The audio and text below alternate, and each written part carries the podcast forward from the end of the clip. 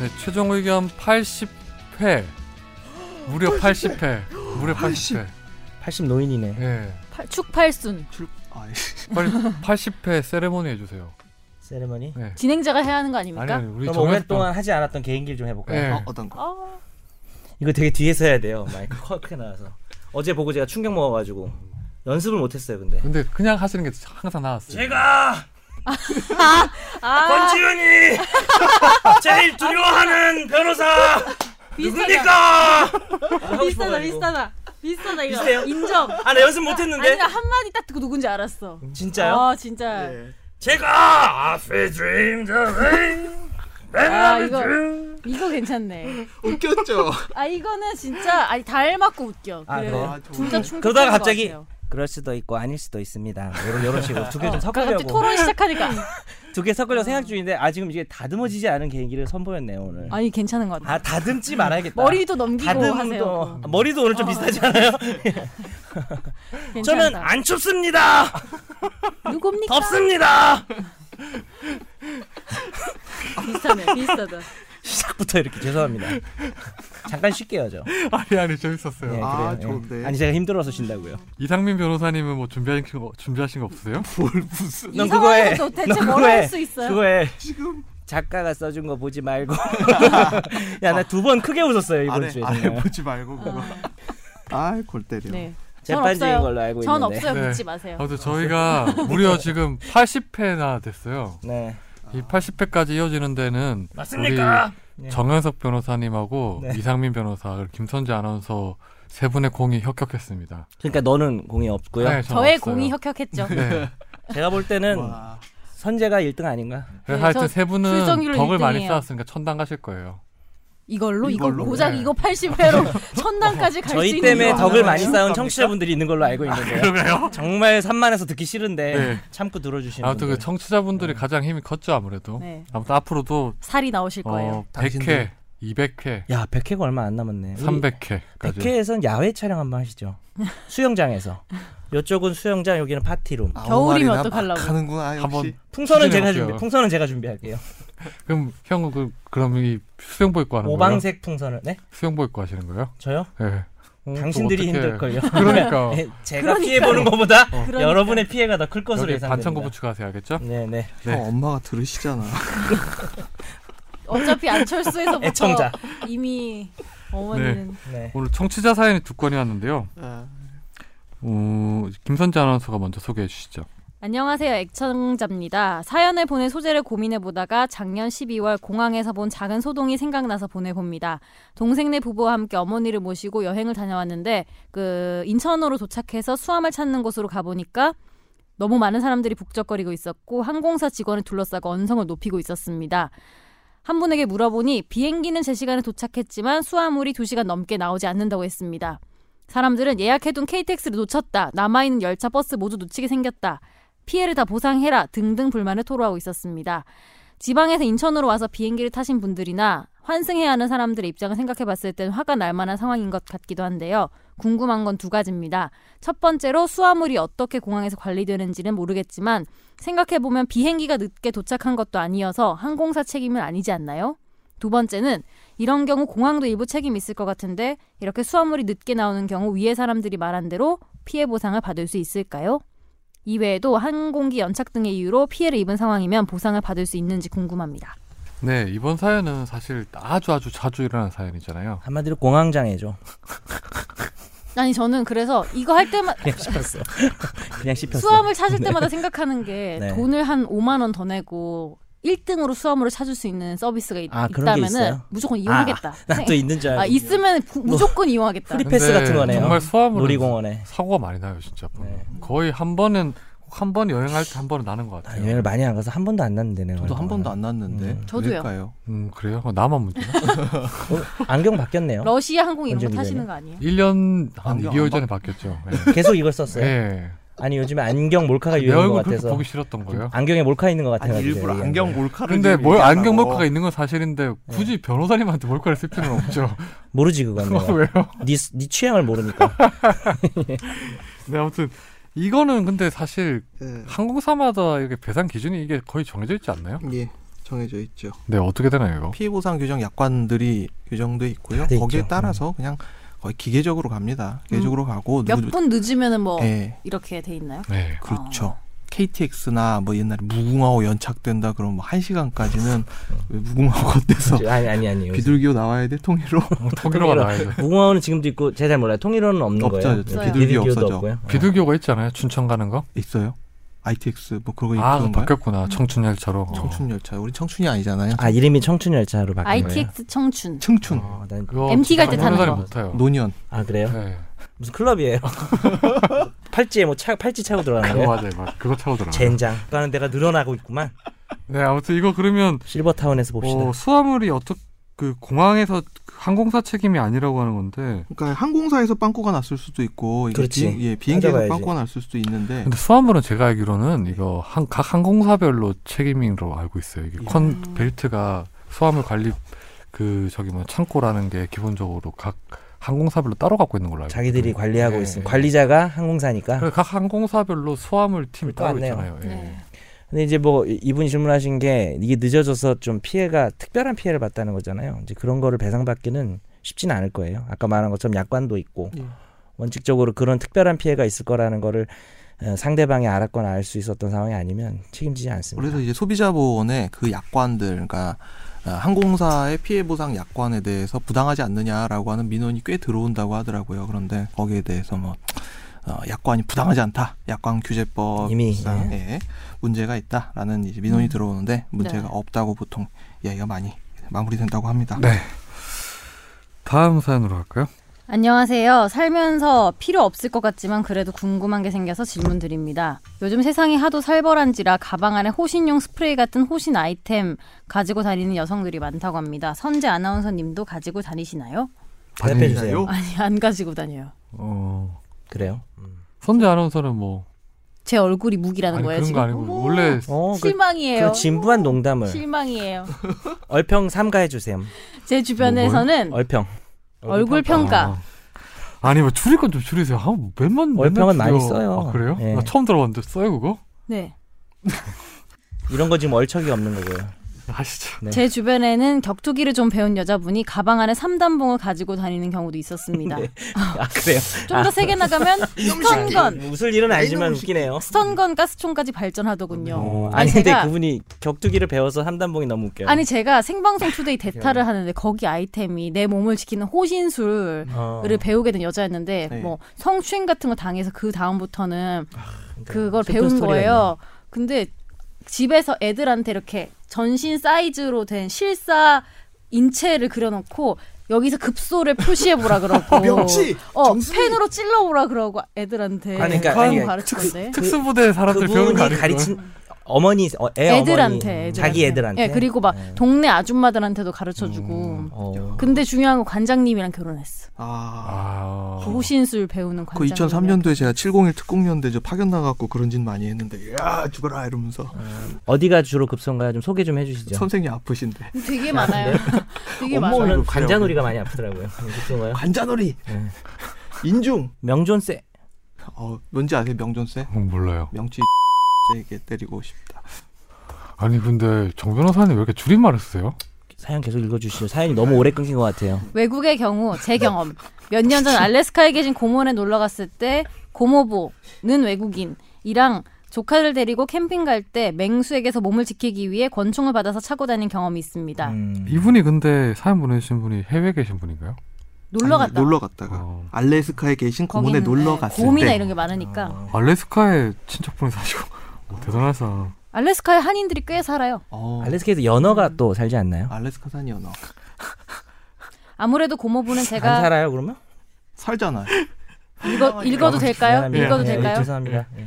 친척내 놀러 외국인이 총을 휴대해도 됐는지는 모르겠습니다만 아무래도 고모부는 제가 군 출신이라 그냥 주신 것 같았습니다. 고모부는 외국인이에요. 네. 어. 이건 좀 복잡한 분이네요. 직업과 다시 돌아와서 지금 제가 다양하네요. 알기로 국내는 총기 소지가 엄격히 제한돼 있는 걸로 압니다.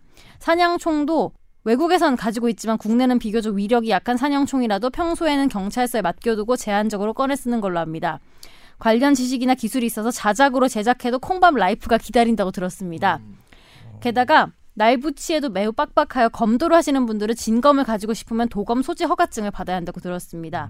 근데 외국의 경우 영화에 나오는 칼이나 창 도끼를 취미로 제작하는 사람들도 있는데 국내에서 만약 개인적으로 만들면 불법이 되나요? 한국에선 개인이 취급할 수 있는 무기의 종류와 허용 범위가 어디까지인지 궁금합니다. 요거는 이제 총포 도검 전문 변호사인 이상민 변호사의 얘기를 좀 총 들어보시죠. 네. 좋아하고 칼 좋아하고 총조하고 칼 좋아하고요. 네, 뭐 터트리는 거 좋아하고 우리 뭐, 터지는 거 좋아하고. 뭐 터트릴까요? 옛날에 저 스캔들 콩알탄- 한번. 콩알탄 이런 거 혹시 음, 터트려 보셨어요? 흰색 네. 콩알탄을 아니, 선재 흰색- 아나운서 알아요? 흰색 콩알탄 요즘에도 나오는 있죠. 거.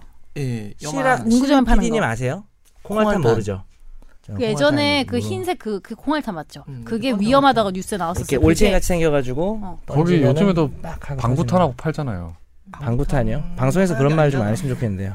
방구탄 화야 아. 네. 아. 니에요 방송에서 방구란 말 안 했으면 좋겠어요. 그럼 뭐라고 해야 돼? 방구탄은 그냥 냄새 가스. 풍기는 거잖아요. 가스. 가스탄. 네. 아니 이렇게 총처럼 쏘는 거 문구점에 그렇죠. 파는 거. 문구점에서 아니 요즘 화약총. 타니까 저기 인천에서 하는 거 봤는데 타니까 팡 소리 나면 네. 방- 냄새가 싹 나. 방구탄하고 콩알탄 차이가 뭐예요? 콩알탄 소리만 나는 거고. 콩알탄 잘 알아요. 근데 그러니까 방구탄은- 화학 공격까지 같이 하는 게 방구탄이죠. 아 그래요? 네. 지난 지난번에 저랑 밥 먹을 때 했던 건가요, 본인이? 참. 진짜 아무튼 밑도 끝도 빨리 없이 한다, 진행해 주세요. 방송을. 오늘 안철수 저 좀 나갔다 올게요. 저, 저 오늘, 오늘- 안정이 안 되는 것 오늘 같아요. 뭐 야, 이렇게 스테로이드 있어. 아니 근데 약간 닮은 것 같기도 해요. 또 얼굴도 약간 닮았어. 아, 오늘 머리 스타일이. 어, 예. 얼굴도 닮았어. 저는 안철수 후보에 대한 지지도 반대도 표시하지 않았습니다, 여러분. 네. 혹시 뭐라고 하지 마세요. 그래도 우리나라 같은 경우에는 일단 여기도 써, 썼겠 써놨겠지만 엽총 같은 경우에도 사실 허가가 다 필요하잖아요. 네. 그리고 경찰서에 맡겨놔야 되고 수력 기관에만 사용할 수 있고 뭐 그런데 총. 총포, 음. 도검, 네. 화약류 등 안전 관리에 관한 법률 줄여서 총검 단속법이라는 종검 법률이 난소법. 있고, 네. 총검 단속법이 있고 여기 보면 이제 어떤 어, 것들이 규제 여러 가지네. 대상이 이제 다 나와 있어요. 되게 자세하게 네. 나와 있습니다. 칼, 검, 창, 치도, 비수, 석궁 있네요, 석궁. 석궁도 네. 있고요. 시- 날기 날 길이가 15cm 표창 이런 이상이며 거 안 되나요? 어, 표창 표창 비수 비 치도 비수에 속하죠. 어. 표창을 딱 받았는데 어, 자세히 보니까 표창장이야. 아, 이런 걸 하지 말라는 하지 거죠. 마, 하지 마. 예, 죄송합니다. 오늘 이거 진짜 저- 오늘 아, 상- 안철수 안철수까지만 했었어야 네. 되는데. 여러분이 칭찬해서 신이 난것 무리수를 같아요. 줬어 무리수에서. 여러분 칭찬해 줘서 신난 네. 것 같아요. 폭주하셨네요. 정말 오랜만에 칭찬해 준 거잖아요. 어, 알, 알겠어요, 알겠어요. 네, 알게요. 하시죠. 예. 날 길이 15cm 이상이면 어, 대부분 흉기로 사용될 수 있는 물건이면 대부분 정말 대부분 다 이게 걸리고요. 예. 15cm 이하라고 하더라도 상황에 따라서 흉기로 제작된 물건이라면 어, 다 허가 받아야 됩니다. 음. 소지. 여기 그러면 여기 그 칼 같은 경우에도 그 제자 제조할 때도 허가를 받고 제조를 해야 되는 그렇죠. 거죠? 예, 제조를 할 때도 그러니까 파는 것도 저 허가 받아야 되고요. 저 만들 때도 허가 받아야 되고 갑자기 오시니까 부담스럽군요. 콩알탄 정도의 어떤 화력이면 그건 허가 받아야 될까요? 그것도 허가 받아야 네. 돼요. 네, 화학 제품은 다 허가를 봐야 되는 게 네, 되죠. 황타 예. 옛날에 참 많이 던지고 댕겼는데 화약총 같은 거 이제 돌로 이렇게 뽕뽕뽕 튀겨가지고 형은 진짜 잘 살아갖고 그런 거 안 썼을 거야. 우리는 가난해서 그 100원짜리로 이렇게 놀 수 있는 그런 것 네, 아무튼 이게 총포 가만히 도검류 있어야지. 이런 거 잘 같은 산 것처럼. 경우에는 아마 지금부터 자진 신고 또 기간일 거예요. 매년 음. 두 해마다 있는데 자진 신고를 하게 되면 또 이제 면책을 해주고 하는 게 봄에 음. 있죠. 예, 봄 가을에 항상 그런 거 같더라고요. 그러면은 왜 요새 쏘고 싶나 봄 게임- 가을에 왜 그러지? 같은 거 하잖아요. 밖에서 이렇게 사격하고 이런 거 그런 것도 다. 음. 클레이 사격 이런 거 어 그런 것도 근데 당연히 그거는- 허가를 받아야 되지 않나요? 허가 다 받아요. 허가 네. 다 받습니다. 어. 비비탄은 허가 안 받잖아요. 그래서 비비탄은 뭐그 비비탄. 음. 근데 비비탄 되게 비비탄은- 위험한 거 알죠? 어, 비비탄의 엄청 날 길이가 위험해. 15cm. 비비탄 그 사과도 뚫어요. 예. 비비탄 위험해요 멀리 아, 진짜. 쏘면. 비비탄 유리창도 깨요. 음. 그 조심하세요 원 기자님. 뭐요? 비비탄 쏘고 싶은 기자 1등 아니 아니 이런 걸 안 했어야 됐다. 가장 아니, 쏘고 했잖아요, 싶은 기자. 했잖아요. 아, 그냥 아니 그거 미안합니다. 아파트 뭐 십 몇 네. 층에서 이렇게 밑에 있는 사람한테 쐈는데 음. 엄청 크게 다쳐가지고 나 저기 스페인에서 예전에 선배가 새 총을 사왔거든요. 세 총? 굳이 그게 스페인까지 가서 세- 스페인 산세 스페인에서 스페인 새들이 강한가 보죠. 좀? 스페인 새총이 되게 유명하대요. 네. 스페인 버드들이 근데 그게 그냥 정말 곰도 잡을 만한 새총이 어. 그 탄성이 좋아가지고 한번 날리면 그냥 뭐 그냥 거, 그러니까 그, 뭐, 그 돌은 자기가 알아서 주워서 하는 거고 네. 새총만 파는 거죠. 예 새총 파는 건데 아무 돌이나 그게 해도 매출이 힘과 정확도가 센가 네. 봐. 예 매출이를 잡기 위해서 진짜 그 거기 있는 그 아. 마을 사람들이 만든 건데 위험하다. 한 번 제가 해봤거든요. 어 어마무지하게 탄성 싸봤어요? 좋기로는 네. 청계천 가서 똑같이 만들어 달라고 하면 그거 3분의 1 가격에 똑같이 만들어줘. 세요. 그래요? 모든 것 제작 가능합니다. 고무줄 단단하게 고무줄이 만들어서 중요하겠네요 성분이. 네. 그래서 갑자기 정 변호사님 보니 그게 생각났어. 쏘고 싶어서요? 아니, 아니, 그- 그런 건 아니고요. 네. 오늘 청취자 사연은 여기서 마무리하고, 먼저 화재 판결로 넘어가겠습니다. 그 화재 판결을 우리 김선재 아나운서 먼저 소개해 주시죠. 윤 씨는 지난해 9월 서울 방배동의 한 사무실에서 A 씨의 머리를 둔기로 수차례 내리친 혐의로 기소됐다. 안 씨는 윤 씨에게 핀잔을 주면서 자신이 평소 좋지 않은 감정을 가진 A 씨를 상대로 범행에 나서도록 부추겨 같은 혐의로 재판에 넘겨졌다. 이들은 메신저 서비스를 통해 알게 된 사이로 윤 씨가 죽고 싶다는 제목으로 대화방을 차리자 안 씨가 고통 없이 죽을 수 있는 약을 주겠다며 접근한 것으로 나타났다. 지방에 살던 윤 씨는 범행 당일 서울로 올라와서 안 씨와 만나서 대화를 나누던 중 안 씨가 형님은 착해서 남을 때려본 적도 없고 자살할 용기가 없다 이 말을 듣고 엉뚱하게 범행을 마음먹은 것으로 조사됐다. 이 과정에서 안 씨는 범행 대상으로 A 씨를 지목해서 범행을 부추기면서 둔기를 살 돈을 주고 윤 씨를 A 씨의 사무실로 안내한 것으로 드러났다. 네. 예. 이게 이게 그거죠. 그러니까 안 씨가 윤 씨에게 시켜서 A 씨한테 간 겁니다. 예. 네. 윤 씨랑 A 씨는 모르는 사이입니다. 그렇죠. 안 씨가 A 씨를 죽이고 싶어서 윤 씨에게 좀 부추긴 거죠. 네. 도발을 시켜가지고 윤 씨가 망치를 살 때 돈을 줬어요. 음. 그래서 그 망치를 들고 가서 어떻게 됐냐면 뒤돌아서 인터넷 검색하고 있는 A 씨를 머리를 쳤어요. 음. 어떻게 됐어요? 그랬는데 하- 그리고 거세게 저항을 망치로 하는데 머리를? 예, 망치로 머리를 3, 4회를 음. 더 쳤어요. 그랬, 그랬는데도 지금 얼마나 다쳤는지는 판결문에 안 나와 있는데 네. 뭐 그나마 다, 불행 중 다행으로 죽지는 않으신 네. 사망하지는 않으신 거예요. 그래가지고 어, 살인 미수가 문제될 수 있겠죠. 뭐 어떻게 될까요? 두 사람에 대한 처벌 수위나 처벌 뭐 죄 이런 게 어떻게 될지 근데 네. 언뜻 몰라 구체적인 내용은 모르겠는데 음. 언뜻 생각하기에는 예를 들면 누가 뭐 너 쟤 죽일 수 있어? 막 음. 하는 거는 사실 죽이라는 건 아니잖아요. 꼭 엄밀히 그런 건 아니죠. 말하자면 네. 여기는 아무래도 범행 도구를 사줬으니까 그게 결정적이었던 것 같네요. 그죠. 네. 그러니까 일- 일- 얘가 길게 안 하려고 너가 이렇게 좀 뭔가 재밌게 시작을 했는데 음. 약간 되게 괜찮아요. 탁 정리되는 어, 멘트 저는 그런 아니었어? 거에 상처받지 않아요. 어. 아니 아니 아, 저- 말씀하세요. 되게 네. 재밌었는데 아, 저도 지금 할 기분이 안 나네요. 너무 짧게 정리해가지고 그냥 그랬어요. 둘 다 그냥 예. 아니 근데 저는 궁금한 게 뭘 이제 와서 궁금해요. 교사범이 형량이 그 실제로 이렇게 더 낮은 거 아니에요? 규정은 똑같이 돼 있어요. 아, 정범하고 교사범 똑같이 돼 있고 어. 그러니까 어차피 똑같이 돼 있다는 게 몇 년 이하 뭐 몇 년 그러니까 시킨 이상이라는 사람이나 죽인 범위가 사람이나 예 시킨 그러니까 시킨 사람은 정확한 뜻은 뭐냐면 그런 마음이 없는 사람에게 그 마음을 들게 한 사람을 말하고요. 네. 이미 마음을 먹고 있는 사람을 옆에서 부추기는 건 이제 방조가 되거든요. 네. 방조는 감경을 하게 돼 있는데 교사는 아, 없던 원래- 마음이 생기기 때문에 똑같아요. 그런데 음, 이제 원래 실행 옮긴 사람하고 다 똑같이 그쵸. 형량이 나요? 그러나 보통 이제 일반적으로 형이 다르게 되긴 하죠. 교사한 사람이 더 강하게 그러니까요. 처벌받는 네. 경우도 있고요. 어, 정범이라고 해서 직접 네. 실행한 네. 사람이 더 강하게 처벌받는 경우도 물론 있습니다. 음. 근데 이 경우는 둘 다 실형 2년 선고가 됐습니다. 사람이 근데- 죽지 않았기 때문에 2년 정도 선고가 아, 됐습니다. 살인 미수인데 2년은 좀 낮은 편 아니에요? 그리고 많이 다쳤을 것 같은데. 그러니까요. 이분은 망치로 네 번 머리를 근데 맞았으면 만약에 그 A 씨를 추천하지 않고 교사를 한 네. 사람이 A 씨를 추천하지 않고 흉기도 안 사줬으면은 뭐 안 되겠. 그러니까 뭐 피해자를 특정하지 않고 네. 흉기를 사주지 않, 않은, 알았으면. 않은 경우는 안 될 수도 아, 음. 있어요. 그때는 그냥 그뭐 다양한 판례들이 있는데 우리 이상민 변호사님 뭐 방조에 관한 판례 좀 소, 개 방조에 관한 뭐 힘을 북돋아주거나 이럴 때 처벌되는 경우도 너 있는데 죽일 수 있어? 막 어, 음. 그럼 해봐. 막이 정도만 했다면 그 정도는 약한 거 아니에요? 그 정도 아니겠죠? 근데 왜 갑자기 제 저를 쳐다보면서 너가 강경하겠죠 이런 형사 어, 너가 수업하면서 강의하면서 학원에서 저를 폭행하고 죽이고 그러니까 저를 계속 예시로 드는 거예요. 왜요? 아, 제자들이 얘기해줘서 알게 됐는데 어 그걸 뭐, 얘기했단 말이야 나를 성현석 토막살해하고 혹시 성범죄도 혹시 했니? 어쨌든 뭐 저를 가지고 지금 명예훼손 아닙니까? 하여튼 내가 계속 피해자예요. 차라리 명예훼손이야, 피의자로 해도 명예훼손. 아 피해자예요, 피의자예요. 음. 어, 제가 한 200번 죽은 아니, 것 같다 그러는데 이 그 이야기 내에서 수강생이 피의자고 이상민 변호사님이 변호사님을 너무 잔인한 방법, 잔혹한 방법으로 여러 번 죽였다는 얘기를 제가 뭐 얼마 전에 매제된 들었어요. 욕망이 네? 나온 거예요, 혹시? 왜 그런 거예요? 아니. 도대체? 그 재밌으니까 했겠지. 어, 여기서 잠깐 해명을 하고 넘어가자면 그 저희 이제 사, 사례를 설명할 때가 있잖아요. 네. A, C, B, C 이렇게 하면 감이 안 나오기 감이 안 때문에 오긴 하지. 가해자는 지정돼 있습니다. 가해자는 학원 원장님이고요. 어, 피해자는 정현석 변호사님입니다. 아. 예. 뭐 얼추 맞네요. 피해자구나. 아, 근데 가해 피해 관계는 뭐 어제 어느 정도 맞네요.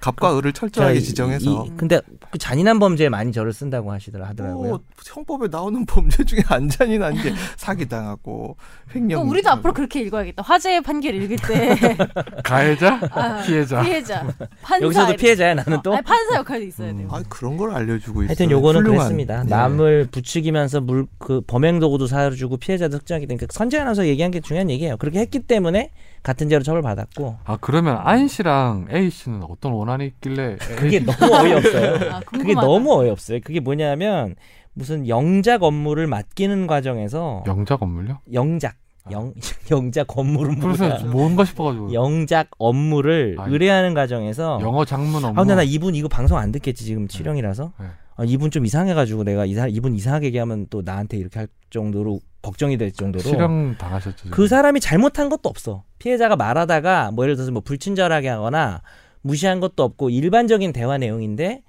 그러니까 그러니까 이분이 소명하는 내용도 내용을 그 자체로 믿고 봐도 별 말이 없는데 자기를 무시하는 생각이 들었대요. 그 약간 유- 피해의식이 안 있나 씨는 보네. 그럼 내가 안 요즘 씨는 그러니까 이상하다. 피해자한테 원래 업무를 맡겨본 경험이 있나요? 맡기려고 하다가 통화하다가 열받은 거예요. 전화 통화. 아 얼굴도 아는 사이가 아니에요? 예, 그런데 이- 이분이 어. 피해자가 검색이 되는 사람이에요.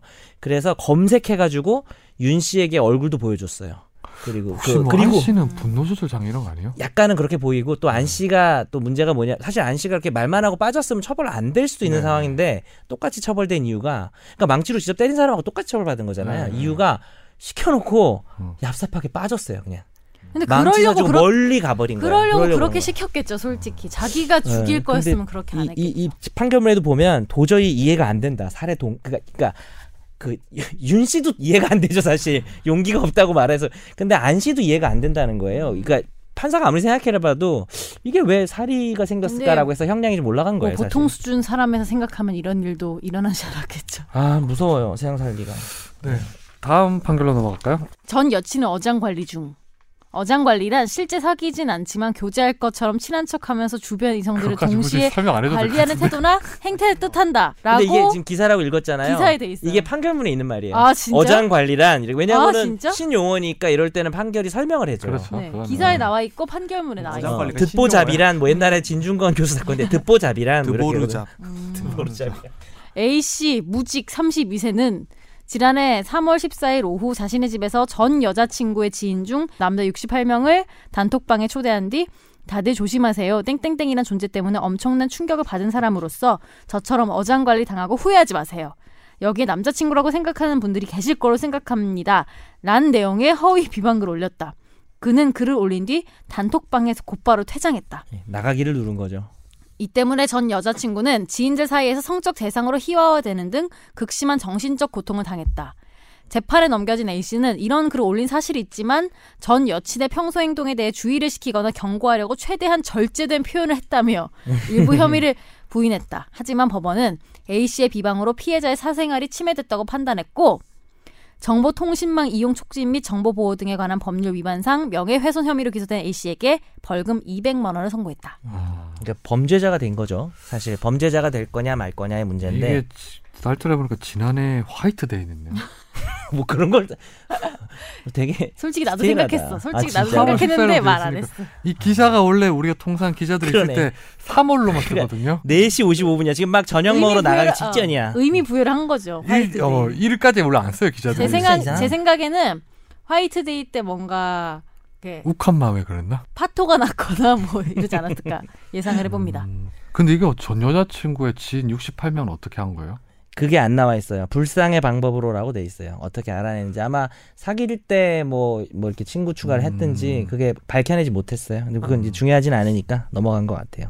이, 이 판결의 의미는 이분이 남긴 그 이 사람이 남긴 글이 다들 조심하세요. 김선재로 해주, 해도 상관없죠.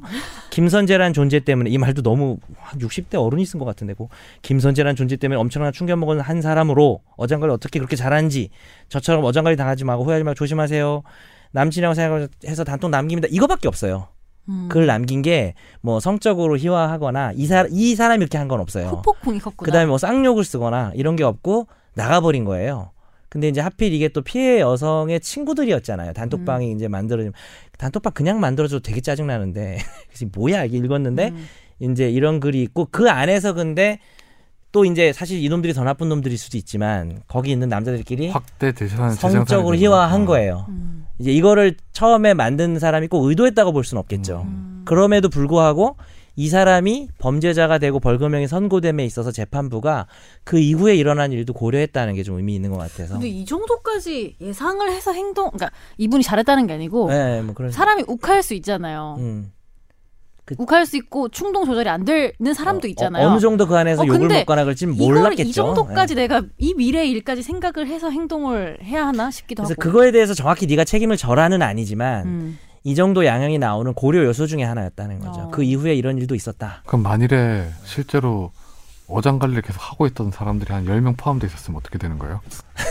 지금 이, 명예훼손. 이, 게 뭐냐 면 여기 굉장히 뭐였냐면 이 여자분이 여장 관리를 했다는 증거도 없다 이런 말도 있어요. 사실적 뭐 시간에 한가문에 보면 예. 근데 어장 관리를 했으면 해, 해, 근데 여, 68명 중에 한 13명이 어장관리를 당하고 있어요 실제로 네. 그랬다면 어떻게 되나요? 그거와 관련된 게 있어. 딱 본인이 얘기한 거랑 관련된 게 있는 게 진짜로 이제 어장 관리를 하면 좀 피해를 입을 수 있잖아요. 뭐 이게 그게 뭐 대단한 범죄는 아니더라도 다 같이 몰려와가지고 그래서- 막 따지고. 어, 그 자기 신분을 드러내고 잘 봐요. 아주 좋은 질문인 거예요. 판결문이 한 얘기를 읽어드릴게요. 공익을 위해서 만약에 했다는 거죠. 네. 그치 자기 신분을 드러내고 말의 취지를 정확히 설명하면서 근거를 밝혔으면 모를까. 음. 그 대신에 이런 일방적인 말만 하고 퇴장을 했다. 방에서 괘씸하다. 퇴장을 했다는 거 이것은 공공의 이익으로 피해자의 어떤 행실을 알리려는 그런 의도보다는 피해자를 개인적으로 비난하는데 더 많은 초점이 있었다. 요게 참 묘한 것 아 같아요. 이거 조심하세요. 이게 어. 아니란 거네. 정말 뭐 사기를 치고 다니거나 아니면 뭐 사실 어장관리도 남에게 또 상처를 주기 때문에 그거를 음.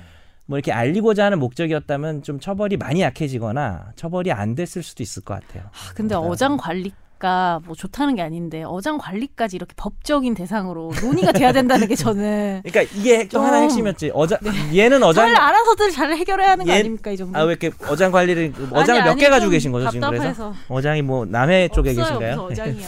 그러니까 이게 이게 지금 어장 관리라 당황했어 지금. 어장 관리를 한다는 말이 어장 명예훼손인가가 하나의 쟁점이었어요. 근데 명예훼손이 될 수 있다. 이게 그럼 판결. 그러니까 만약 여기서 뭐 당연히 성적으로 표현을 하거나 성적으로 희화하거나 성적으로 조롱을 한다면 당연히 이거 처벌을 받겠지만 처벌이 강해졌겠죠. 예. 훨씬. 다만 실제로 이제 뭐 자기가 뭐 몇 월 며칠부터 한 열 번 만났는데 그 사이 오전에 나를 만나고 오후엔 다른 사람 만나 선물을 받고 뭐 이랬었다. 예. 알고 보니까 그런 사람이 한 일곱 여덟 명 있더라. 어, 지금 여러분들 피해자들이 조심하세요. 단체를 만들었다. 네. 일종 물고, 그래서 어, 물고기 회라고. 피해가 더 확대되는 걸 막기 위해서 이 남자가 카톡장을 만들었으면 네. 이거는 약간 좀 좀, 좀 논란이 있을 수 있죠. 그러나 증거를 잡아야 그러나 되네. 명예훼손이 될 여지는 남아 있다고 생각합니다. 그 공익이 뭐 이렇게 대단히 큰 공익이 아닌 거에 비해서 아. 뭐 재산적 피해 같은 것도 막을 수 있는 거잖아요. 어, 그러면. 그럴 수 있는데 왜 재산적 피해야 그게? 아니 뭐 호구가 되는 것을 막아주는 건가?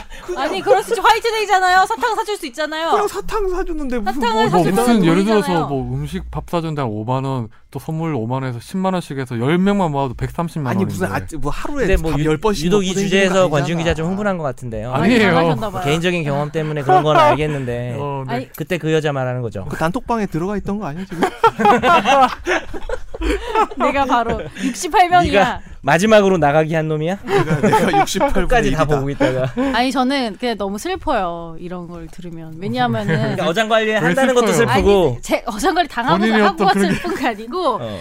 여튼간에 사람을 좋아하는 감정이 있고 사랑하는 감정이 있고 호감이 있으니까 다가갔을 거 아니에요. 어장 네. 관리 당하든 아니든. 음. 근데 그냥 내가 사랑했던 거에 의미가 있는 거지. 이렇게 꼭 나를 어장 관리 당했다는 걸 괘씸해가지고 막 뭐 행동을 하고 이런 게 너 오늘 슬픕니다. 악플 달릴 것 같아.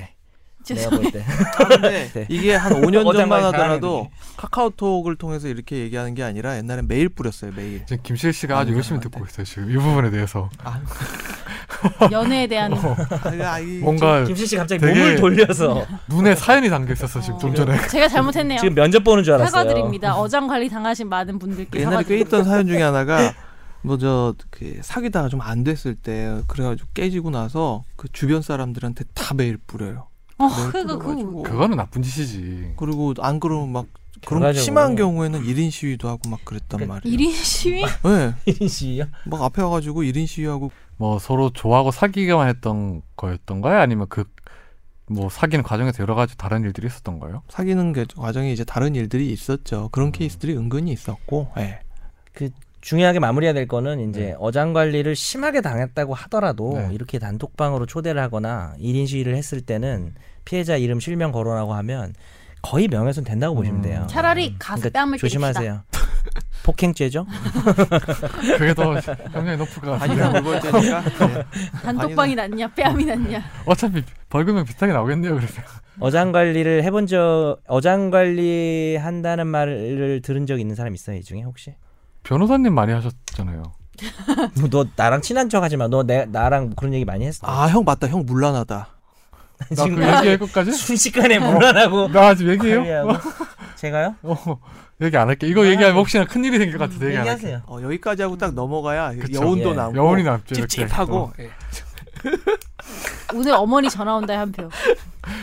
아들아 멸치를 내가 사왔니라 얼굴에 Merci 멸치 beaucoup. 던질 수도 있어요. 네. 그럼 사실 이렇게 예를 들어 어장 관리로 뭐 이거는 아, 왜 나를 다리 끼워서 얘기를 해? 네. 아니 아 나 이렇게 다시 아, 여러 세 나는 분한테 끝난 줄 알았어. 여쭤볼게요. 세 분한테 저는 여쭤볼게요. 어장 관리 극혐입니다요. 네. 그럼 어장 관리를 실제로 당했을 경우에 네. 뭐 예를 들어서 어장 관리가 아니더라도 좀 사귀는 과정에서 좀 피해를 입었다. 실제로 보니까 이 상대방은 음. 사귀었던 게 아니고 아, 뭐돈 뜯을래. 나를 이용하고 그냥 뭐 재미로 만났다거나 나는 그래서 음, 나를 데리고 놀았다. 어, 뭐한 어, 몇백만 원씩의 선물을 어, 사주기로 했다. 남자든 여자든 그럼 이랬을 경우에 음. 가장 좋은 해결 방법 뭘까요? 그러면요? 아그 선물 돌려달라 하는 건가? 이게 그게 증여죠 그러니까 어. 증여해가지고 네. 그건 증여예요 아니 근데 전 법적으로 말고 아 그러니까 법적으로 말고 어. 사회 아니 그 그런 성균관. 사건들이 그래요. 많아 어. 왜냐하면 제가 지급명령 서비스 하잖아요 거기 중에 사연들 보면은 정말 많은 케이스 중에 하나가 사귀다가 자기 여, 여자친구는 남자친구한테 돈 빌려달라고 하는데 그 친구가 돈이 없잖아요 어렸을 때 그러니까 대부업체에서 돈을 빌려다가 자기한테 빌려달라 그건 좀 심하네. 그렇게 해가지고 나이 스무 살 스물두 살인데 벌써 뭐 무슨 뭐 저축은행 무슨 무슨 머니 요런 데서 몇 천만 원씩 빚지고 있는 어, 케이스들이 그것도 있어요 그러네. 절대 빌려주지 마세요 예. 아니 일단 그런 거는 네 뭐 그런 것도 당연히 포함되겠지만 그냥 일반적인 사귀는 관계에서 예를 들어서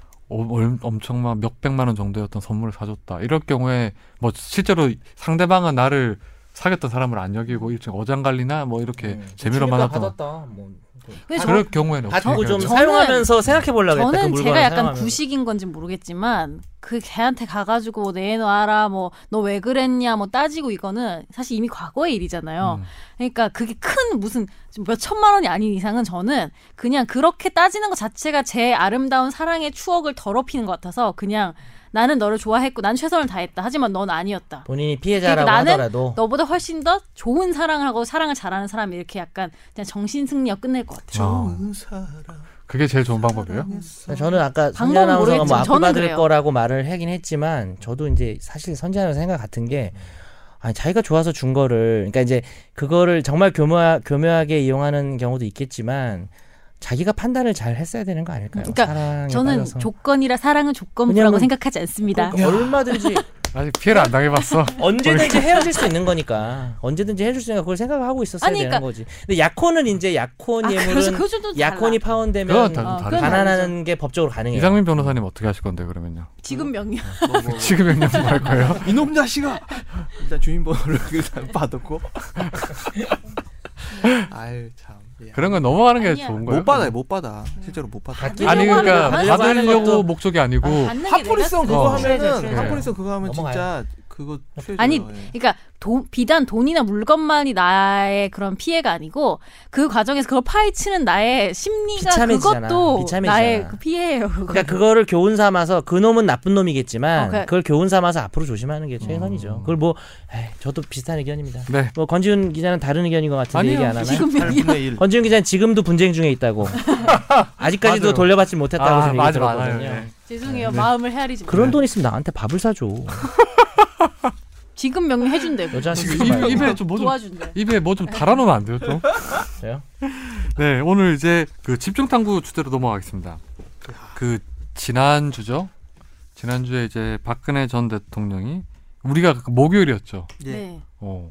그 목요일 날 녹음을 지난주 녹음을 했는데 그 다음 날 새벽에 음, 3시에 될 구속이 거다. 됐어요. 어, 그날 했는데. 네. 몇 시에 저 서울구치소 나가셨습니까? 저는 아홉 밤 9시부터 밤 있었어요. 9시부터. 네. 어, 가셨어요? 예, 비디오 뭐 현장에? 예, 라이브 때문에. 정경영 기자는 그 스튜디오에 있고 네. 권지훈 기자는 구치소에 나가서 예, 오랜만에 서울구치소 갔다 왔어요. 어. 그래서 거기 저 두부집 아주머니랑 인터뷰도 하시고 아 진짜요? 예. 어, 되게 그 두부집 애청자네. 아주머니는 계속 계시더라고요. 어, 계속 네. 계시는 분. 네. 의왕 예. 의왕.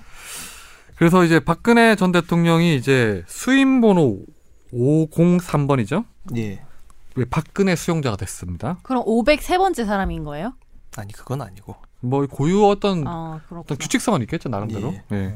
근데 이거 503번이라 부를까요? 503이라고 부를까요? 콘저저저 그 뭐냐 교도관마다 다른 옛날에는 수- 숫자만 불렀거든요. 근데 503번. 지금 503번으로 부르는 걸로 아, 알고 옛날에 있어요. 503번 이랬는데 지금은 이제 503번 수용자 박근혜 이렇게 네. 부르게 돼 있어요. 정신. 근데 제가 예전에는 503이라고 이렇게 막 512 뭐 이렇게 512번 뭐 이렇게 했다고 들었었는데 보니까 5 이제 숫자 그대로 부른다고 하더라고. 503번이라고 하고 이제 수, 503번 수용자 박근혜라는 예. 게 정식 호칭이라고 하는데 예전에는 이제 수임 번호만 불렀는데 어. 503번 예. 그럼 어, 호칭은요? 그럼 503번 수용자 박근혜 씨 예. 이렇게 하나요? 씨 안 하죠. 씨 아니에요. 박근혜라고 원래 부르죠. 씨 안 하죠. 아 박근혜 오세요. 뭐 503번 그 이렇게. 수용자 박근혜. 근데 만일에 그러면 이 그 수용 시설에서 뭐 호칭을 박근혜 전 대통령 이렇게 부른다면 이런 거는 일종의 특혜라고 볼 수 있을까요? 어때요? 특혜란 단어 부를 이상하긴 한데 이유가 저 부적절한 것 만일 어, 같아요. 호칭을 이렇게 한다면요. 그 바꿔야죠 교도관을 음, 바꿔야죠. 깊이 회피. 그러니까 아니 그렇게 제쳐. 부른다는 것 자체가 뭐 특혜고 문제가 아니고 그런 인식의 바탕에 어떤 음. 특혜에 대한 그러니까 그 사람을 약간 음, 전 어쨌든 뭐 대통령으로 그런 의미겠지. 대우를 한다는 그런 인식이 박혀 있는 게 문제죠. 그러면 이상민 변호사님은 이제 예를 들어서 뭐 검찰 수사 단계 때 많이 입회를 하셨어 아실 테지만 검사들이 이제 그 사건 당사자를 부를 때 피의자라고 부르잖아요 예. 통상 그렇게 근데 박근혜 전 대통령 조사할 때 그냥 뭐 대통령님이라고 불렀다면 그거는 뭐 어떻게 생각하세요 변호사 입장에서는요? 안 좋게 생각하죠. 음, 안 좋습니다. 왜? 싸우는 사람이 서로 싸워야 되잖아요. 그러니까 예우라는 측면을 요거는 고려를 한다고는 하는데 예우에서 이미 벗어나신 분이잖아요. 음. 벗어난 사람이잖아요. 분이라고 하는 것도 뭐 적절치 않은 것 같고 네, 뭐 전직 대통령 예우에 관한 법이 있긴 하잖아요. 아, 뭐 여- 이미 수용이 당연히. 됐는데 네. 수용됐으면 예우가 끝난 거죠. 예. 그러면 정 변호사님 어떻게 생각하세요? 아 저도 생각은 같아요. 음. 그렇게 부를 필요도 없는 거고 부적절하다고 생각해요. 이런 건 뭐 특혜라는 차원이라기보다는 적절하지 않죠. 그러니까 알아서 설설 기는 그러니까 뭐 거. 예. 박근혜 대통령 전 대통령에 대한 어떤 나쁜 감정 때문에가 아니라 그냥 부적절한 것 같아요. 이 사람만 그렇게 부를 이유는 없지 않나요? 박근혜 전 대통령이 검찰 수사를 받기 전에 이제 그, 그 구속이 되기 전에 검찰 수사를 받았을 때 일회 소환 조사를 받았을 때 검찰이 그때 영상 녹화를 안 했었어요. 네, 그때 네. 우리가 한번 언급하긴 했지만 영상 녹화를 안 한 부분에 대해서는 어떻게 생각하세요? 그건 뭐 그렇게 그거는 특혜라거나 저는 문제되지는 않다고 음. 생각해요. 왜냐하면 영상 녹화를 보통 하는 게 뭐 자백인지 애매하게 했다가 나중에 부인할 경우를 대비하는 취지라고 알고 있는데. 영상 녹화는 요즘 다 하잖아요, 근데. 예. 근데 뭐 어차피 부인하는 상황이라서 그렇게 영상 녹화를 하지 않은 게 뭐 특혜라고 특별히 비판 비난받아야 될 상황은 아니라고 저는 생각을 해요 개인적으로는. 이상민 변호사님 어떻게 생각하세요? 다 한다고 말씀하셨는데 뭐 다 하는 건 아니 다 하는 건 아니고 근데 저라면 했을 거예요. 그러니까 수사 과정에서 어떤 에, 인격적인 모독이나 혹은 어, 트집 잡을 수 있는 부분이 없다는 걸 보다 확실하게 하기 위해서라도 저는 그러니까 조서라는 거는 그 당시에 뉘앙스를 남겨주진 않잖아요. 그 당시 상황에. 그래서 그거를 남겨두기 위해서라도 저라면 했을 겁니다. 하는 게 좋죠. 통상 이제 혐의를 부인하거나 그랬을 경우 혹시나 또 나신의 자신의 피신을 이제 피자신문 조서를 부정했을 경우를 대비해서 영상 녹화를 하는 거잖아요. 예. 그런데 어 저도 처음에 그냥 영상 녹화의 어떤 수사의 하나의 방법을 생각했는데 실제로 좀 내밀하게 좀 얘기를 들어보니까 네. 이게 박근혜 대통령이 어떤 기록 기록 형태로 자기가 조사받는 거 남기기 싫어했고 본인이 원하지 네. 않아서. 둘째로 저는 검 박근혜 전 대통령보다 검찰이 그런 걸 원했던 것 같아요. 왜냐면 혹시나 이 영상 녹화가 나중에 공개됐을 경우에 자신들이 어떻게 조사를 예우를 해주면 되는지 호칭부터 시작해서 음. 그러니까 예우를 하기 위해서 녹화를 안 그러니까 한다. 내용보다는 그랬던 그런 거, 그랬던 거라 음, 그런 그런 추측도 의심이 가능하겠네요. 음. 많더라고요. 그래서 그런 걸 보하니 아 이런 거 웬만하면 고위공직자들을 조사를 할 때는 하나에서부터 열까지 웬만하면 다 하는 게 원칙대로 하는 게 맞겠구나 생각이 들더라고요. 음, 그럴 수도 있겠네요. 음. 그리고 이제 지금 박근혜 전 대통령이 지금 수감된 장소를 두고 얘기가 많은데 지금 방크기가 어떻게 돼요 지금요? 제 저희 집에 제 방 크기 정도 됩니다. 3.2평. 저희 집에 제 방이 2.9평이거든요. 예, 선재 씨 87년 아나운서, 선재 아나운서 너 거기서 방 며칠 크기는 나오지 말아봐. 평이에요. 저요? 예. 저는 저희 집에서 제일 큰 방 써요. 어. 왜냐하면 저 동생이랑 둘이 살거든요. 방이 두 개라서 방이 두 개라 동생이랑 네. 사니까. 제가 돈을 내니까요. 박근혜 지금 전 대통령 이 수감된 방 크기가 10.57 제곱미터래요. 3.2평 정도 되는데 제가 예전에 살았던 집 크기보다 커요. 근데 제 방도 이거보다 작을 것 네. 같은데 예. 음, 큰 방이라 해봤자 옛날에 원룸 사셨을 때. 예. 어. 저는 옛날에 처음에 갔을 때 공- 고시 공부할 때 들어갔던 방이 고시원. 예. 당연히 아무래도- 작겠죠 이거보다. 예, 그래도 화장실이 그래도 딸려 있는 원룸이라고 음, 해 가지고 몇 평이었는데요? 그게 한 제가 기억이 잘 안 나요. 화장실 한- 딸려 있으면 3평보단 조금 클 거예요. 5평. 네. 근데 되게 작아- 작았는데 그래서 예. 실평수가 5평이 친구한테 제 방 생겼다고 보통 근데 대학가에 원룸이라고 뭐 들어가면은 그러니까 딱 저 크기 5평 정도인데. 그래서 뭐 지금 5평 안 될 텐데. 5평은 안 됐을 그러니까- 것 같아. 미니 원룸이야 이름이. 근데 우리가 저는. 느끼기엔 5평보다 훨씬 안 어, 되고 그래서 음. 원룸 생겼다고 친구를 데려갔더니 친구가 보더니 이건 원룸이 아니고 어룸이라고 어, 대여리저룸 할 때 그냥 방 하나. 저는 별로 안 대학생 웃겼나요? 때 살 때 여기보다 더 작은 데 살았거든요. 저 지금 방이 여기보다 작아요. 아니, 아니 집이. 아 집이 예. 집이 예. 3.2평. 뭐 넉넉하죠, 사실. 넉넉하죠. 음. 혼자 어, 있기는 예. 큰 방이죠. 요강만 갖다 놓은 뭐 사이즈가 문제는 아니니까요. 일반적으로 서울 구치소에 독방이 여러 개 있잖아요. 예. 근데 독방 크기 어떻게 돼요? 1.9평. 어, 이라고. 작구나. 음. 뭐 그럼 그러니까 두 배인 거죠 이 방이. 예. 약 두 배 정도 되겠네요. 그러니까 육- 그 일반 예. 그래야 좀안 서울 되는. 구치소 독거실이라고 하면 6.56 아. 제곱미터인데 어. 이거보다 큰 크기인데 여기 이제 서울 구치소의 독거실에 지금 뭐 최순실이랑 이재용 부회장 뭐 아, 순실이 누나는 이제 남부구치소로 옮겨 이감이 됐죠? 예, 옮겨가. 그다음에 저기 뭐, 뭐 전현직 장관부터 시작해서 우리 김기춘 실장, 조윤선 장관, 뭐 김종 차관 뭐 이런 사람들 다 아. 거기다 좀 써놨으면 좋겠어요. 이 방을 거쳐간 명예의 전당 이래고 모임이 있을 것 같다니까. 근데 그 중에서 제일 큰 걸 써요. 그러니까 스위트네요. 예. 스위트 어. 그게 원래 이제 소파 협정을 위반한 미군들을 가뒀던 장소. 소파 협정 네. 소파 소파 아니고 소파 아, 퍼퍼 그래서 이 방 크기가 되게 네. 너무 팩트 큰데 폭행 아니에요? 팩트 예. 이 부분에 대해서는 뭐 사실 좀 특혜 논란이 좀 심하게 좀 음. 제기되고 있어요. 이거는 네. 방 그니까 이제 교정 당국은 아니다 옛날에 노태우 전두환 씨 그때 쓰던 방보다 그보다 그때는 작죠.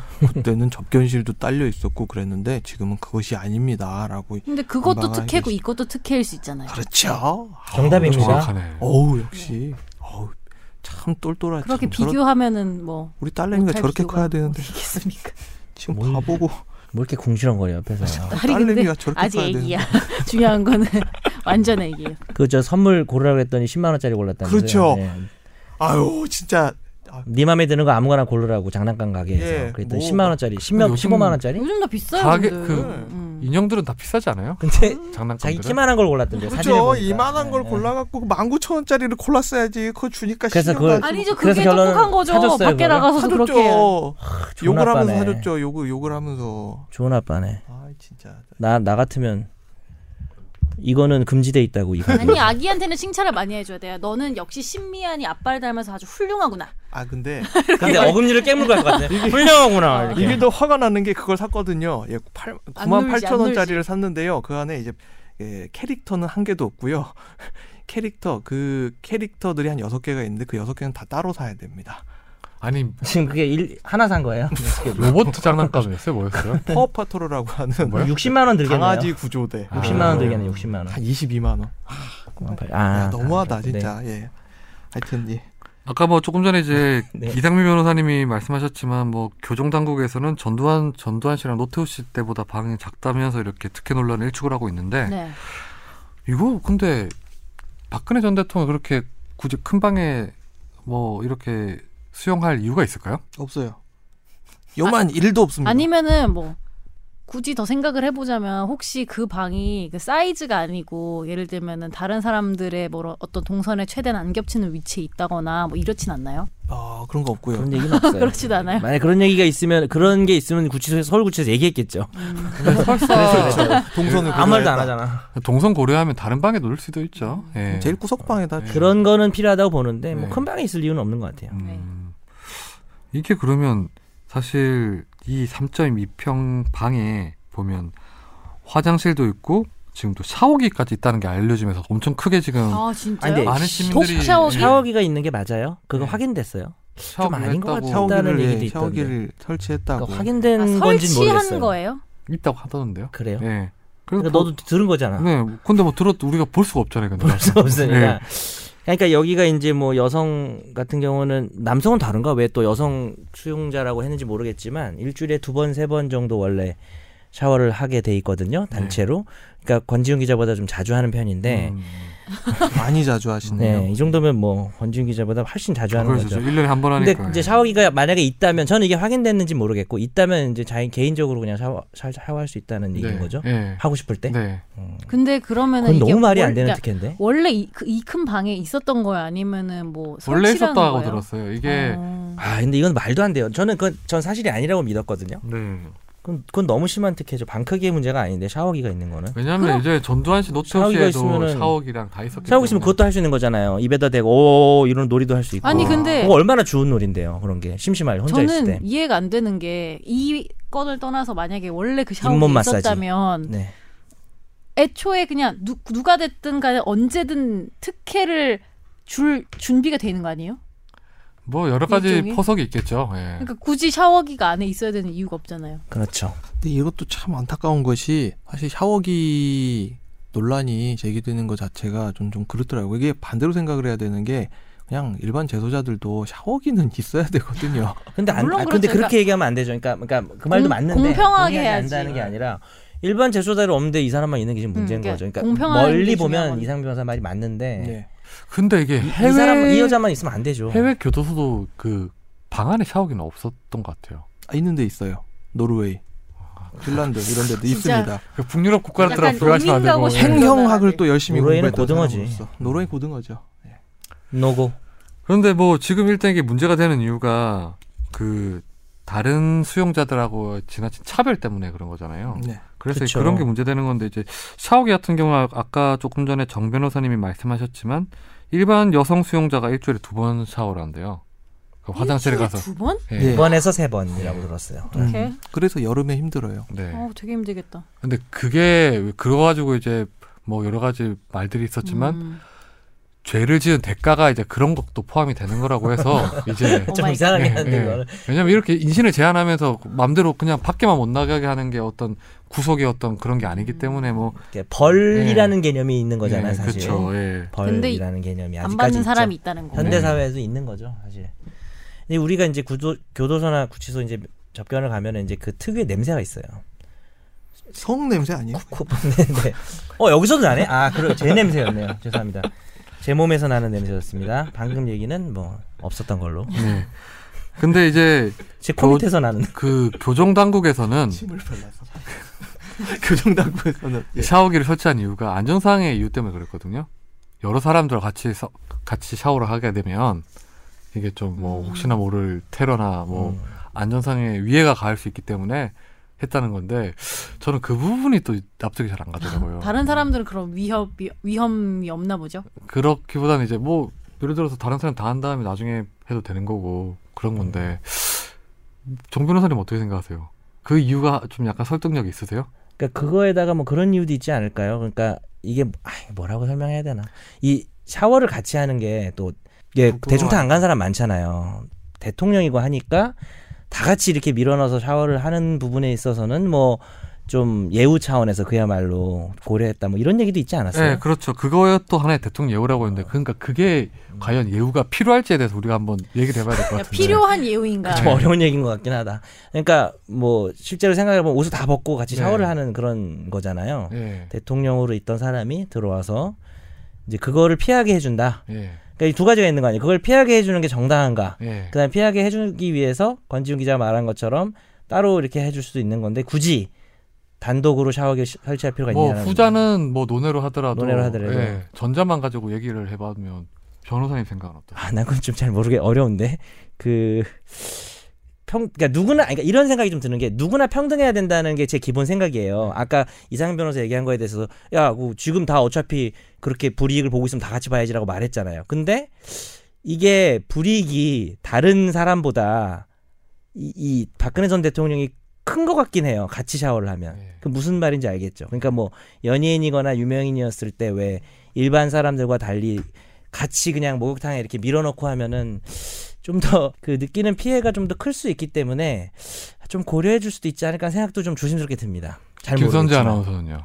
대통령까진 아니어도 음. 그 안에 계신 분들 중에서 그렇게 그게 불편한 분들이 예를 들면 뭐 어차피 있을 거다. 대기업 회장님도 계실 거고 연예인도 있을 수도 있고. 음. 연예인도 있을 수도 있고 그 사람 그렇게 그런 기준으로 그런 따지면 어떤 그러니까 그치? 한마디로 정치에서 제일 높은 사람이 있으면 예를 들면 경제계에서 제일 높은 사람이 있을 거고 네. 그런 사람들도 그렇게 따지면 다 뭔가 이유가 있지 않을까요? 그래서 이제 안 네. 된다. 그러니까 그래서 나 이건 잘 굳이 모르겠다. 그렇게까지 해야 한 그러니까 저도 그래서 각자 샤워기를 설치해 주면은 뭐 제일 좋겠다는 생각이 저는 아니, 그러니까 듣고 보니까 드네요.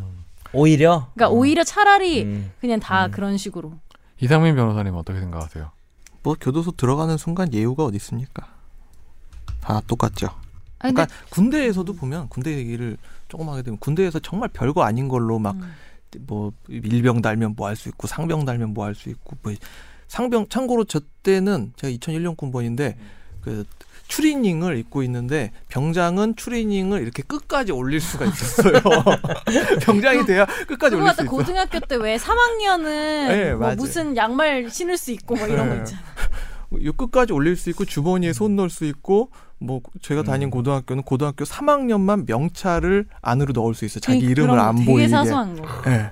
그러니까 그 안에 계신 사람들은 그 안에 있는 사람들은 그런 사소한 사소한 것들이 거 다 하나로 엄청난 거지. 예 하나하나 조금 조금 정말 달라지는 것 자체가 자기와 다르다 이거는 저 사람에 대한 특혜다라고 받아들이고 그 어, 우려는 충분히 합리적이라고 저는 생각을 해요. 근데 네. 그래서, 저는 또 예. 그러니까 또 생각해 보니까 그런 느낌도 드는 게 이 얘기 들으니까 밖에 있는 사람들이 보기에는 아무리 뭐 그쪽에서는 뭐 맞아. 편의상 하는 거라고 해도 그러니까 우리가 받아들이기에는 그럴 수도 있잖아요. 아 역시 죄를 지어도 대통령은 음.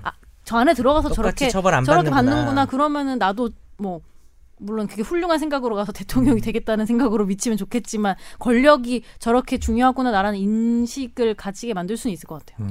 솔직히 나눠봐야 될 것 같은데 이제 뒤, 뒤에도 얘기를 뭐 할지 모르겠지만 구- 구치소장이 직접 자꾸 면담을 했다든지 이런 것들은 정말 큰 특혜라고 생각하거든요. 그러니까 구치소장이 예. 바깥으로 좀 나가, 맞아요. 나갈 수 있게 해주는 거 아니에요. 근데 이 샤워 문제는 전 잘 모르겠어요.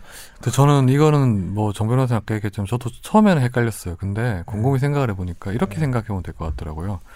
어, 만일에 정말 적장이나 뭐 예전 같은 뭐 이사 박근혜 전 대통령이란 대통령 직함을 빼고 되게 뭐 어떤 양심수나 아니면 어, 사- 정치적 사범으로 수용이 된 사람이 있어요. 뭐 네. 음. 사회에서 존경받는 인물. 음. 뭐 그런 사람들이라면 저는 이해가 돼요. 만일에 음, 이런 거 오히려 예, 죄를 짓고 온 게 아니라 정말 정치적인 간디. 환경 때문에 뭐 예를 들어 비단 뭐 간디뿐만 아니라 여러 사람도 있겠죠. 그런 다음 이해가 되는데 이거를 우리가 아까 이상민 변호사님이 말씀하셨지만 군대에서 생각해 보면 제가 단체로 시- 뭐 가는 걸 되게 싫어해요. 음, 음, 음. 그래서 대중탕도 안 가는데 음. 군대 가면 그렇게 그죠. 음. 해야 돼요. 무조건 해야 예, 되니까. 그래서 그게 너무 싫었어요. 근데 어떻게 하겠어요? 그 만일에 그럼 내 옆에 있는 동료가 그치. 뭐 장관 아들이었어요. 어, 그 친구도 너무 같이 씻기 싫어해서 그 친구만 따로 씻게 한다. 어.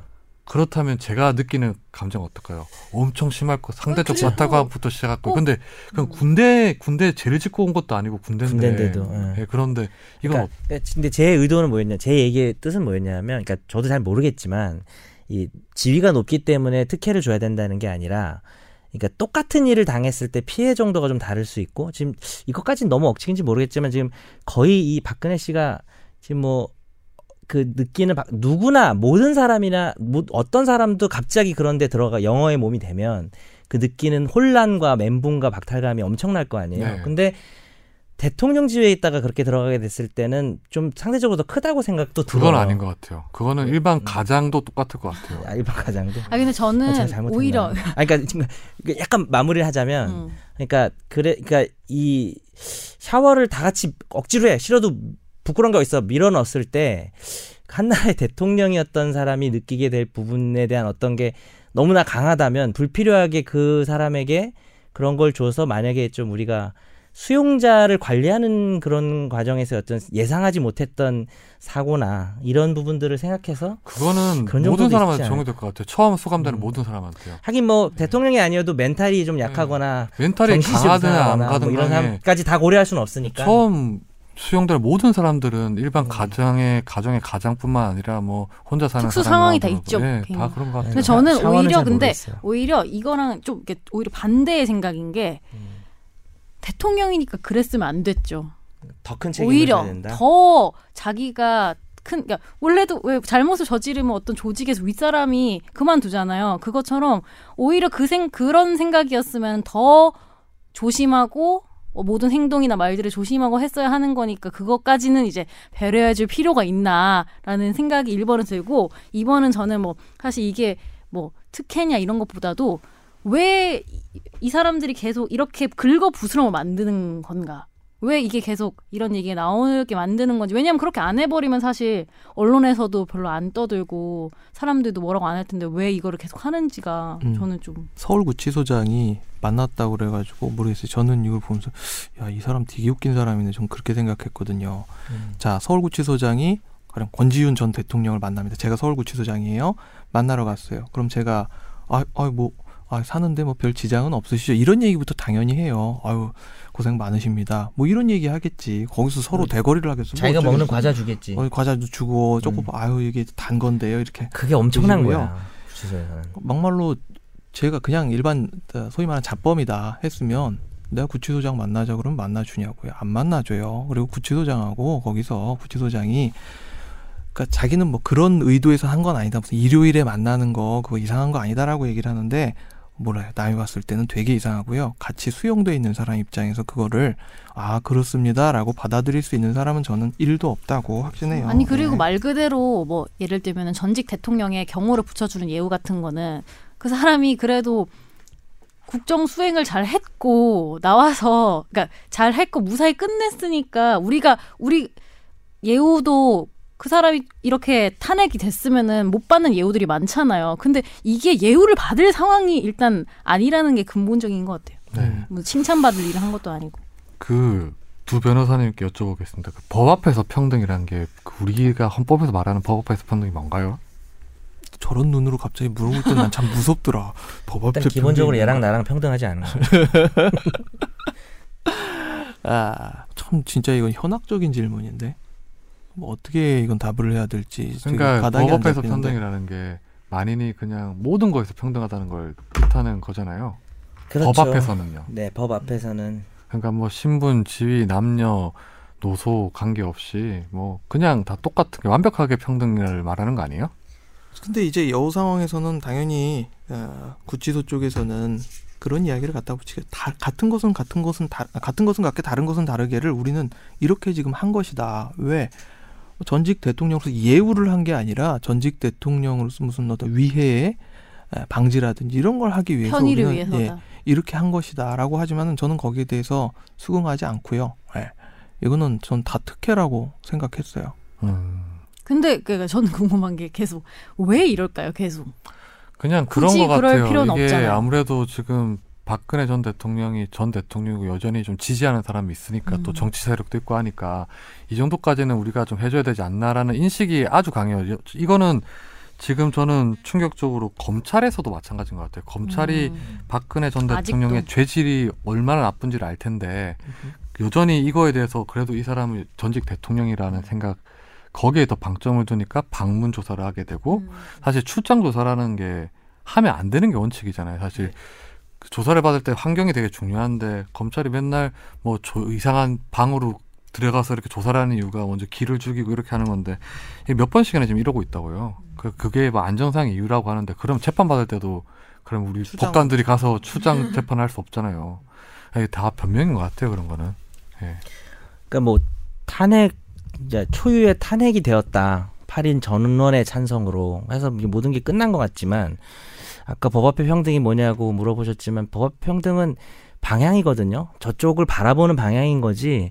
지금 평, 평등이 뭐 실현되긴 개뿔 뭐가 실현됐습니까? 우리나라 뭐 전 세계적으로도 그렇고 특히 우리나라는 좀 심각한 심한 것 같긴 해요. 그래서 우리가 자꾸 이렇게 바꿔야 돼, 일로 가야 돼라는 방향으로서의 평등이라고 저는 생각을 하고, 그럼 무슨 얘기냐면 탄핵이 되고 모든 게 끝난 것 같고 구속도 된 것 되고 뭐 그런 것 같지만 보이지 않는 힘과 그동안 그 사람들이 해왔던 관례라는 게 상당히 강, 강력한 힘으로 남아 있다는 거죠. 그냥 관성이죠. 그렇게 해왔으니까. 프레임이 그렇게 돼 있는 거 그리고 오히려 이렇게 얘기하는 거잖아요. 야, 전두환 노태우 때보다는 좀 많이 평등해졌다라고 생각을 하고 평가를 하겠죠 아마 그러니까 둘 다 구치소에서는. 틀리면 둘 다 고쳐야 하는 근데 그게 이제 문제인데. 정신을 못 차린 음. 거죠 사실. 그리고 아까 저 권지윤 기자님이 잠깐 이야기를 하셨지만 출장 조사를 지금 하는 이유는 음. 딴 거는 저는 생각을 못 하겠고 그 박근혜 전 대통령이 포승줄을 차고 포토라인을 통과하는 그 굴욕적인 장면이죠. 그 사람 수갑도 안 입장에서. 차보죠. 예. 그 모습을 보여주지 않기 위해서라고 저는 생각을 네. 했어요. 예. 그게 제일 크죠. 네. 예. 어, 지금 이렇게 작은 미시적인 어떤 어, 예우를 빙자한 특혜들이 쌓이면서 결국은 나중에 전두환 씨, 노태우 씨 사면 명목의 어떤 국민 통합을 이유로 사면 음. 이렇게까지 나아가는 것 같아요. 네. 그렇죠. 그래서 그런 거라도 좀 위원회 맡기 위해서라도 철저하게 막기 예. 위해서는 나도 어. 나중에 건수 치면 이렇게 좀 방도 큰 거 줬으면 좋겠다. 안 해야죠. 어떻게 될지 모르니. 그러니까 이 생각을 한다니까 그래서 어디라도 줄을 대놔야지 뭐 이런 생각을 사람이 나중에 혹시라도 그런 생각을 한다니까 그렇죠, 그런 게 없어져. 이런 걸 보면 네 오늘 마무리 발언은 그러면 우리 김선재 아나운서 제가요? 해주시면 네 이런 어, 마무리 네. 질문인가요? 저는 마무리 어 제, 저는 어 지나치게 착한 거는 또 죄라고 생각합니다. 극단은 통한다고. 착한 것보다 내가 필요할 때는 악역을 기꺼이 할 수 있는 것이 더 중요하다고 생각합니다. 국민 모두가 악역이 되잖아요. 아니요, 그러니까 단호하게 대처해야 할 때는 모질게. 단호, 모질게 대처해야 할 때는 내가 모질게 나쁜 대처하는- 사람이 되고 모질이. 욕을 먹을지언정. 거악을 더 막기 위해서. 네, 그러니까 네, 뭐- 착한 것보다 바른 게 더 중요하다 그렇죠. 생각합니다. 원칙대로 하자는 거죠 네. 그러니까요. 네 오늘 최종 의견 80회 여기서 마무리하겠습니다. 네. 다 같이 대중탕이나 가죠. 그럴까요? 저 옆에 파라곤 스파 아까 하나 대충 저는 탕 가기 안 가도 싫어하잖아요. 아, 예, 예, 예. 어차피 못 만나니까. 그냥 카톡으로 하시죠. 네 안녕히 계세요. 예.